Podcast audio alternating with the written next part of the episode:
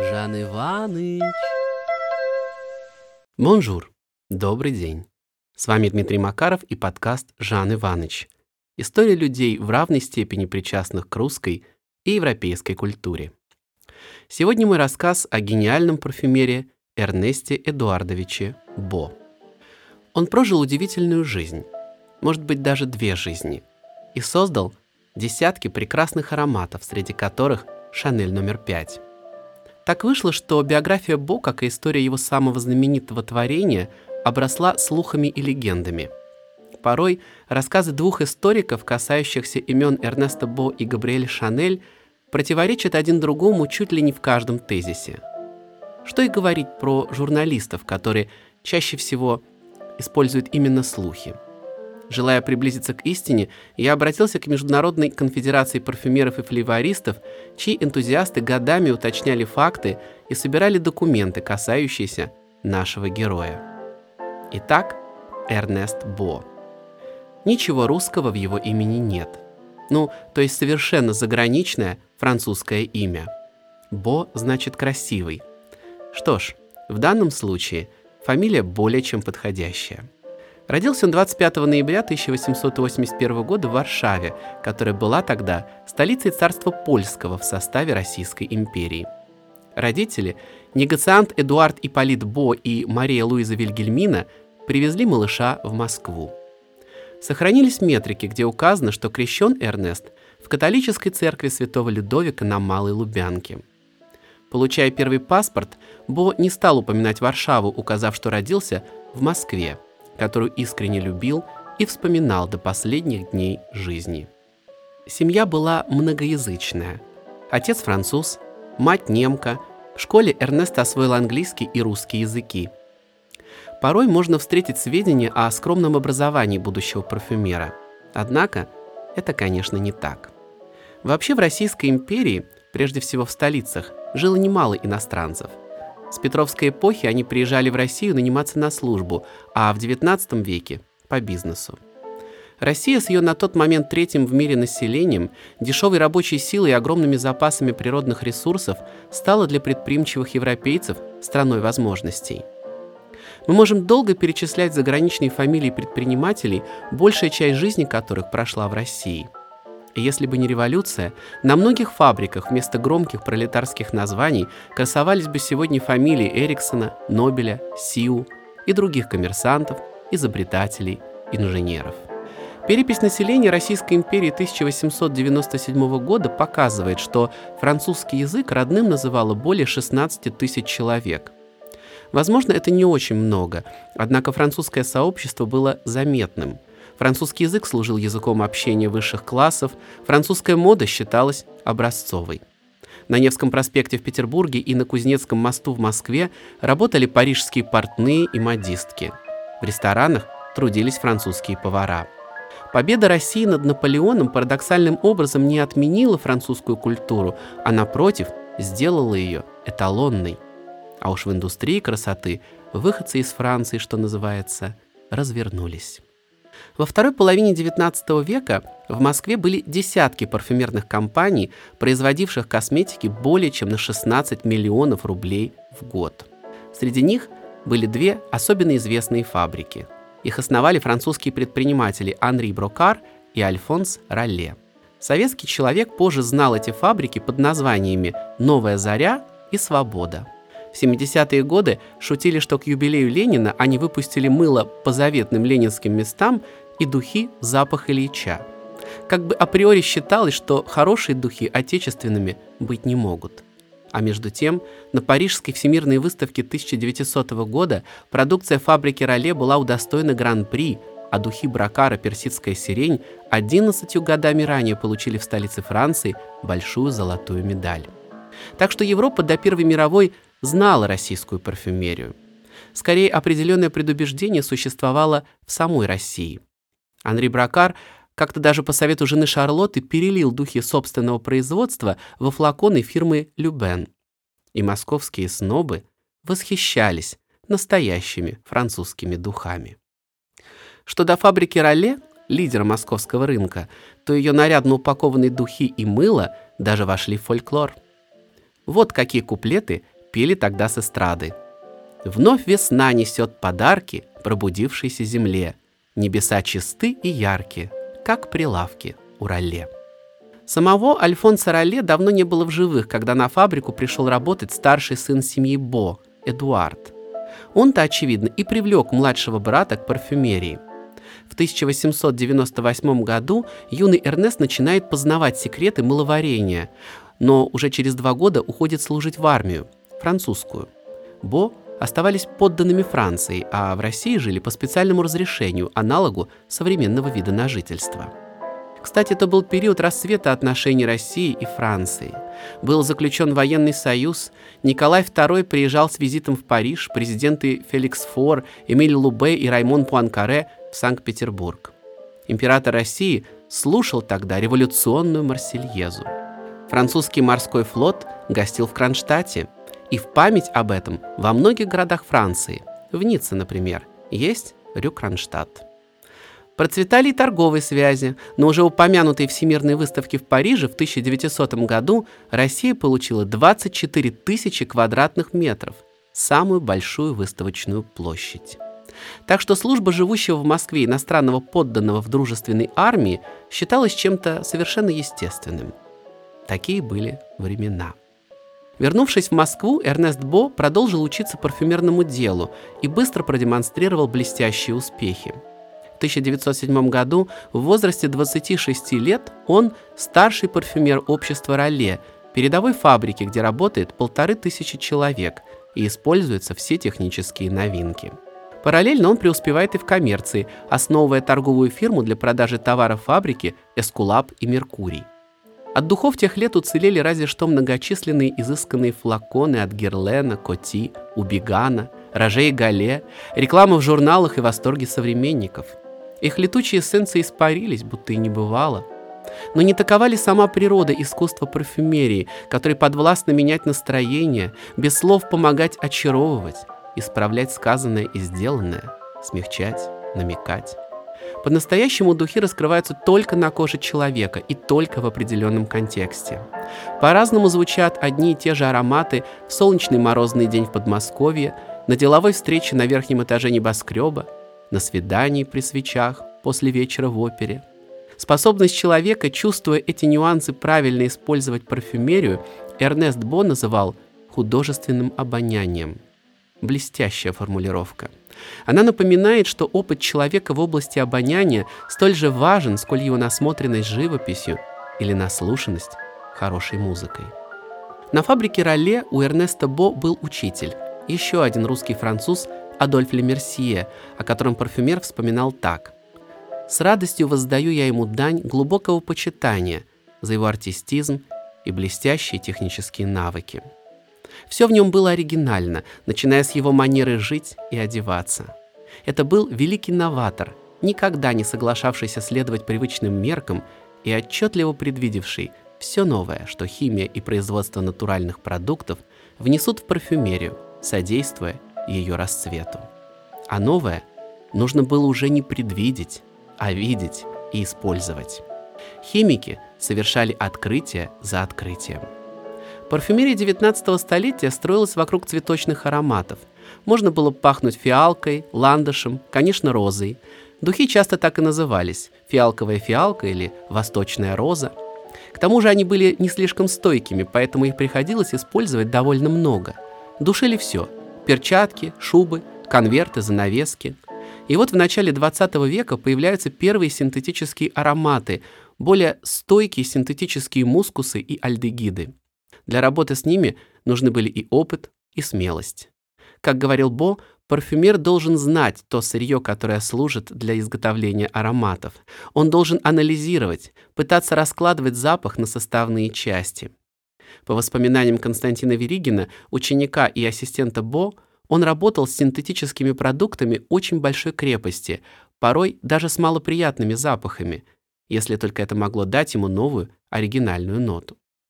Он считал, что всякий характерный продукт может быть дополнен, окружен, облагорожен за счет добавки достаточно большого количества ценных натуральных эссенций и тонких синтетических ароматов. Что ж, можно смело сказать, что Бо предвосхитил наше время, в котором Каких только запахов не используется, и порой весьма провокационных, имеющих в основе сыромятную кожу, кошачью мочу, алюминиевую стружку. Феноменальный успех достался одеколону «Букет Наполеона», который Эрнест Бо представил к столетию Бородинской битвы. На флакончике был портрет императора, крышка была выполнена в форме наполеоновского орла. То была эпоха больших юбилеев. Через год отмечали 300 лет дома Романовых, и к этому событию появилось, например, печенье юбилейное, шедевр русского француза Адольфа Сиу. Часто можно встретить и упоминание духов букет Екатерины, который приписывают тому же Бо. Надо сказать, что поклонники Бо прошерстили книги выпуска «Роле» и такого названия там не обнаружили.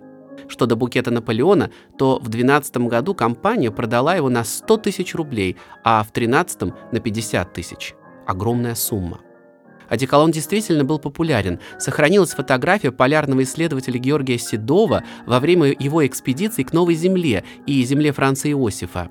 На столике в его каюте хорошо виден флакон букета Наполеона.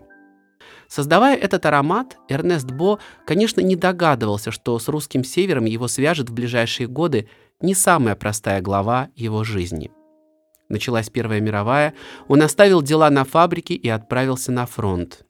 Можно спросить, зачем талантливый художник, успешный бизнесмен, муж и отец идет на войну добровольцем? По мнению исследователей, его восхищала возможность быть причастным к героическим страницам истории. Кстати, одним из важнейших людей в его жизни был управляющий московской фабрики Роле Поль Плено, не лишенный духа авантюризма, гениальный инженер и участник антарктической экспедиции Жана Батиста Шарко. Напомню, что в Первую мировую Франция и Россия были союзниками. Эрнеста Бо прикомандировали к экспедиционному корпусу, который воевал во Франции. Там-то Бо и получил сообщение о революции, национализации фабрики Роле и конфискации его имущества. Было за что возненавидеть новую российскую власть.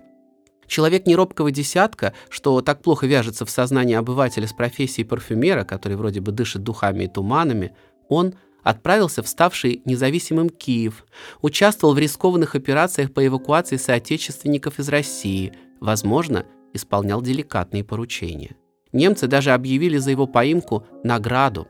В 1918 году, во время гражданской войны, Бо оказывается в Архангельске на Северном фронте, где в это время воюет экспедиционный корпус союзников. Воюет уже с большевиками. Наверняка Бо мечтал посодействовать тому, чтобы его прекрасная императорская Россия поскорее возродилась. Тут востребованы оказались его блестящее образование, военный опыт и талант организатора. При этом часто можно прочитать, что Эрнест Бо был комендантом концлагеря интервентов на острове Мудюк. Обычно в подтверждение приводят воспоминания большевика Павла Рассказова. Цитирую. Агентом контрразведки, как учреждение пыток, застенков и бесчеловечного мучения людей, был лейтенант Бо – Бывший крупный московский коммерсант среднего роста, толстый, с круглой, бритой, обрюзгшей физиономией, напоминающей бульдога, с широкой инициативой в проявлении зверств, Бо был типичным жандармом и охранником. Под его отеческим попечением находился лагерь военнопленных на острове Мудюге. Однако эта информация не выдерживает никакой критики. Во-первых, это был не концлагерь, а лагерь для военнопленных, и условия содержания в нем были довольно мягкие. Во-вторых, в каторжную тюрьму лагерь был превращен в июне 1919 года, а Эрнест Бо вернулся во Францию уже в марте. Бо не был ни комендантом лагеря, ни тем более охранником. Он, очевидно, бывал в нем по службе, но и только. Кроме того, читателя смутит круглая обрюзгшая физиономия, ничего общего не имеющая с обликом подтянутого, стройного Бо на сохранившихся фотографиях тех лет. Очень может быть, что свой агитационный текст рассказов писал в том числе с чужих слов. Итак, в 1919 году Эрнест Бо в возрасте 39 лет фактически начинает жизнь сначала. Жена смогла приехать к нему в Канны, но, увы, отношения их закончились. Она оставила мужу сына и вернулась в Россию. Денег не было. Все заработанное в прежней жизни пропало. Эрнест Бо устраивается на фабрику Ролле, которая возродилась в Ля-Бока под Каннами, но не главным, а лишь одним из парфюмеров. Желая скорее выделиться и вернуть себе ведущую роль, он рискует экспериментировать с новыми химическими соединениями, прежде всего с альдегидами. В том году, работая над образцами для Шанель, он, очевидно, вспоминал и свое недавнее прошлое. Вот его слова. «Часть моей военной кампании прошла в северных странах Европы за полярным кругом во время полуночного солнцестояния, когда озера и реки излучают особую свежесть. Этот характерный запах я сохранил в своей памяти, и после больших усилий и трудов мне удалось воссоздать его. Габриэль Шанель понимала, что на парфюмерии можно хорошо заработать. Уже в 1919 году она зарегистрировала товарный знак «Eau de Chanel». Однако в духах она не разбиралась и не раз повторяла, что не любит, когда женщина пахнет, как цветочная клумба. Коко попробовала разные варианты.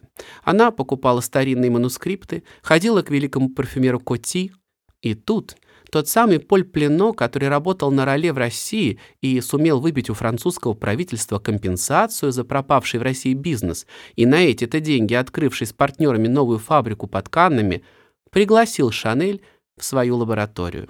И вот там Бо, тогда подчеркну только один из парфюмеров Роле, представил ей свои эксперименты с альдегидами. Как вы видите, в этой истории нет места великому князю Дмитрию Павловичу, известному своим участием в убийстве Распутина. Нет, все было по-деловому. Шанель искала подрядчика, и он нашелся. А уже потом великая мастерица творить миф из своей жизни добавила в него Романова. Как возможно, сочинила и сам роман с князем. Есть, скажем так, поводы в нем сомневаться. Бо предложил Шанель 10 образцов, пронумеровав их от 1 до 5 и от 20 до 24. Шанель выбрала не один, а 4 образца, и все 4 были выпущены под своими номерами – 5, 20, 21 и 22. Особенный успех, однако, выпал на долю именно пятого номера, выбранного для рекламной кампании. Пять – важная цифра в жизни Шанель, ее фетиш – Например, в гостиной ее виллы Ла Пауза в Рокбрюне напротив входа по ее желанию было прорезано именно пять окон. В 1921 году презентация новой коллекции была назначена на пятое число пятого месяца. Значит, и оставим духам тот номер, который они носят. Этот пятый номер принесет им успех, вспоминал позже Эрнест Бо слова Шанель. Возможно, так и было, но уж точно, вопреки некоторым кинофильмам, Шанель не участвовала в доработке духов.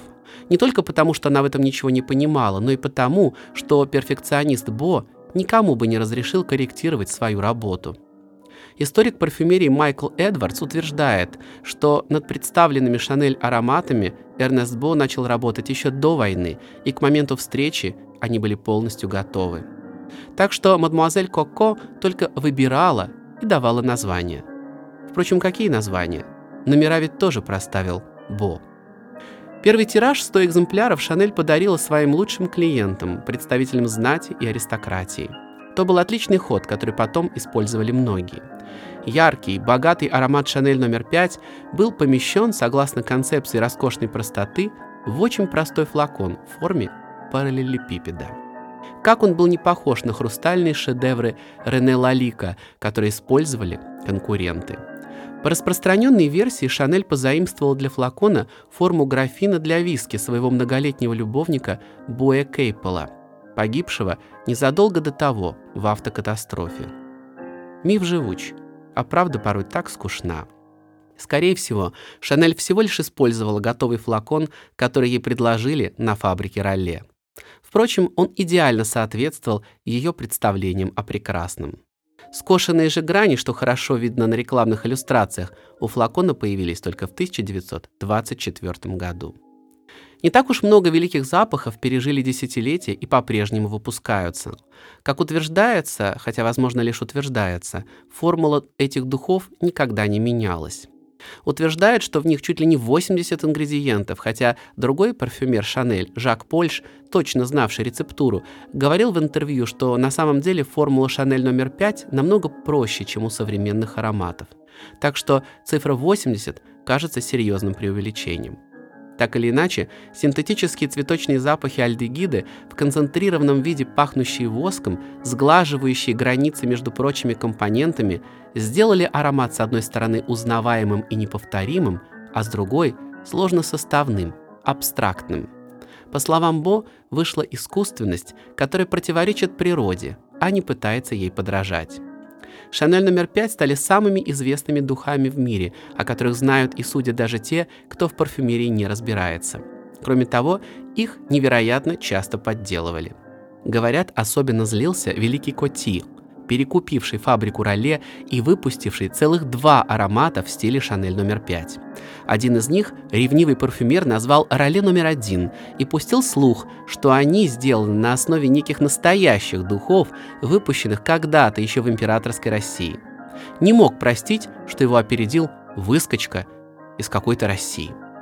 Говоря о Шанель, нужно добавить, что духами она заниматься не планировала и довольно быстро продала свое имя семье Вертхаймеров за 10% прибыли. Даже 10% сделали ее миллионершей и позволили годами вести роскошную жизнь и закрыть в 1938 году свой модный дом. Со временем, осознав, как она продешевила, Шанель долго судилась, но неудачно. В результате сложных договоренностей уже в конце 50-х она полностью продала все права на свое имя Вертхаймерам, став еще при жизни человеком-брендом. Владельцы компании «Парфюмерия Шанель» высоко оценили таланты и профессионализм Эрнеста Бо, его умение работать не только с духами, но и адаптировать ароматы к кремам, маслам и другим косметическим продуктам. Готовясь к этому выпуску, я попросил подписчиков описать своими словами запах Шанель номер 5. Результаты поразили меня. Более ста описаний зачастую противоречили друг другу. Например, глубокий, яркий, томный, взрослый, сладкий, стойкий, осенне-зимний. Или химический, без фруктов, специй и цветов, искусственный, сделанный, металлический цветок. Или так, очень тяжелый, для теток, которые собрались девочками на спектакль. Или тяжелый, пряный, резкий, старомодный, похож на Красную Москву. Что вы, ничего общего с Красной Москвой. Или такое, для меня как дорогим алкоголем надушиться. Все пахнувшие Шанель женщины в моей жизни казались мне пьющими в одиночестве из ностальгической рюмки. Или во флаконе он очень глубокий, нарядный, дорогой, не для каждой, немного даже пугает своей роскошью, а на теле он как вторая кожа, немного сладковатый, но не, не приторный и очень естественный. А еще какой-то чужой, бессмысленный запах, воплощение официоза дорогой нафталин. А вот и поэтические образы. Когда я первый раз услышал этот аромат, это, как мне пять лет, я жду маму, зима, лоб прижат к очень холодному стеклу, смотрю на улицу в ночь, пахнет мандарином, газетами и нашим роялем. Или такое описание. Старый, величественный буфет, в который случайно пролили крепкую настойку. Давно пролили. Аромат взрослый, разочарованной женщины, не несчастной, разочарованной. И еще для той, у кого только что родилась внучка. А кто-то сказал просто «пахнет, как мама». Что сказать? Я пошел в магазин и открыл флакон. Наверное, трудно описывать ароматы, которые меняются от ситуации, контекста, дозы, кожи человека, возраста того, кто им пользуется. Однако хочу сказать, что я Сорокалетний русский мужчина был впечатлен этим запахом. Мне представилась светская женщина, которая любит удовольствие, а она любит нравиться и пользуется этим. Шанель номер пять ничуть не устарели. Но, скорее всего, они действительно подходят не всем. Шанель номер пять рекламировали самые красивые женщины прошедшего века – в 1937-м сама Коко Шанель, стоя в вечернем платье возле зажженного камина в парижском Рице, уверенно положив руку на каминную полку. В 57-м смеющаяся Сьюзи Паркер в белом платье на фотографии Ричарда Авидона. Она влетает куда? В ночной клуб, в ложу театра. Она держит за руки сразу двух мужчин. Слоган гласит «Every woman alive loves Chanel No. 5». Если вы женщина и вы живы, то вы обязаны любить эти духи. Лорен Хаттон в 1968 когда в Париже бушевал Красный май и началась сексуальная революция, буквально перепрыгивает границу кадра навстречу зрителю. В 1971 Модель Джин Шримптон на фото гениального Хельмута Ньютона заключена в хрустальный флакон. В платье с красной органзы она не улыбается, уверенная в своей победе. А ведь еще были Катрин Денев, Король Буке, Николь Кидман, Одри Тоту и даже Брэд Питт. Лучшие фотографы и самые красивые люди. А про Мэрилин Монро вы и сами знаете. Она, кстати, никогда не была лицом марки, но сделала для нее больше, чем многие другие – в записи интервью 1960 года Монро произносит «Меня часто спрашивают, что вы надеваете, ложась спать? Пижамный верх? Пижамный низ? Ночную рубашку?» А я ответила «Шанель номер пять, потому что это правда. Я бы не хотела говорить, что ложусь спать обнаженной, но это так и есть». Эрнест Бо много лет сотрудничал с парфюмерным производством Вертхаймеров, создав для них множество ароматов под марками Шанель и Буржуа воспитав два поколения парфюмеров. Высокую оценку его работы можно встретить у коллег. Так великий парфюмер Эдмон Рудницко пишет «Не подлежат сомнению талант и вкус Эрнеста Бо, как и его темперамент. Никому он не позволял говорить, что нужно делать. Его лучший из ароматов был вовсе не номер пять, который был так умно разрекламирован, но скорее потрясающий Буа де Зиль, который Шанель не использовала так, как могла бы. Стоит добавить, что Бо создал также номер 22, Гардения, Queer de Russie. Для буржуа он сочинил Soir de Paris и Кобако. История Эрнеста Бо после приезда во Францию – это история успеха. Он был не только Наполеоном французской парфюмерии, как его называли, но и бизнесменом. Бо стал обеспеченным человеком. Он коллекционировал фарфор, в том числе русский, и элитные вина – в этом, наверное, нет ничего удивительного для парфюмера быть знатоком вина и состоять в престижном ордене рыцарей дегустации. Собственная его коллекция насчитывала 2000 бутылок. И он любил вдруг начать открывать, пробовать, сравнивать, делиться с другими. Так Константин Веригин вспоминал, как однажды случайно они с женой зашли в гости к Бо. Эрнест Эдуардович только что получил из деревни свежайшую малину – как это дореволюционно звучит, и ему пришло в голову, что к ней необходимо шампанское определенного года. Он тут же принес из своего погреба пять бутылок, которые и были выпиты. Веригины, хотя и жили на соседней улице, вынуждены были взять до дома такси. Вы скажете, ну, настоящий русский. Несомненно. Но дело не только в широте натуры. Часто спрашивают, насколько русским был Эрнест Бо. Судя по воспоминаниям современников, не меньше, чем французам. Он говорил на великолепном старом московском русском языке, считал себя коренным москвичом и тосковал во Франции по России своей юности. В феврале 1946 Бо, выступая в Парижском доме химии, сказал «Пусть наши мысли только фантазия, но фантазия эта, благодаря таланту парфюмера, находит возможность осуществиться. Да и мысли наши – рождаются под влиянием среды, в которой мы живем, под впечатлением прочитанного или игры любимых нами актеров. Такое влияние имели на меня французские поэты и писатели, а также произведения Пушкина, Тургенева, Достоевского, музыка Бетховена, Дебюсси, Бородина, Мусоргского, императорский театр и его балет, и Московский художественный театр, живопись французской школы и большие русские художники Серов, Левитан, Репин и многие другие. И главное, артистические круги того времени, с которыми я много общался. Эрнест Бо, родившийся в Варшаве, выросший в Москве, служивший во французской армии, ставший звездой российской, а затем и мировой парфюмерии, умер 8 марта 1961 года и был похоронен в Грассе, церкви Нотр-Дам-де-Грасс-де-Пасси. Сегодня, увы, лишь немногие помнят его имя – при том, что созданные им духи по-прежнему среди самых узнаваемых и дорогих. Возможно, причина именно в том, что мы еще не ценим на равных с художниками и композиторами великих виноделов и парфюмеров, без чего художественного обоняния невозможны прекрасные, хотя и эфемерные шедевры, украшающие нашу жизнь. Наверняка почти каждый день вы пользуетесь духами или любимой туалетной водой – Возможно, это стало для вас привычкой, вы даже не замечаете их запах. Но подумайте, что за каждым ароматом стоят вкус, индивидуальность и судьба парфюмера. С вами был Дмитрий Макаров и подкаст «Жан Иваныч». В следующем выпуске поговорим о еще одном гениальном парфюмере родом из России – Константине Верегине. Услышимся.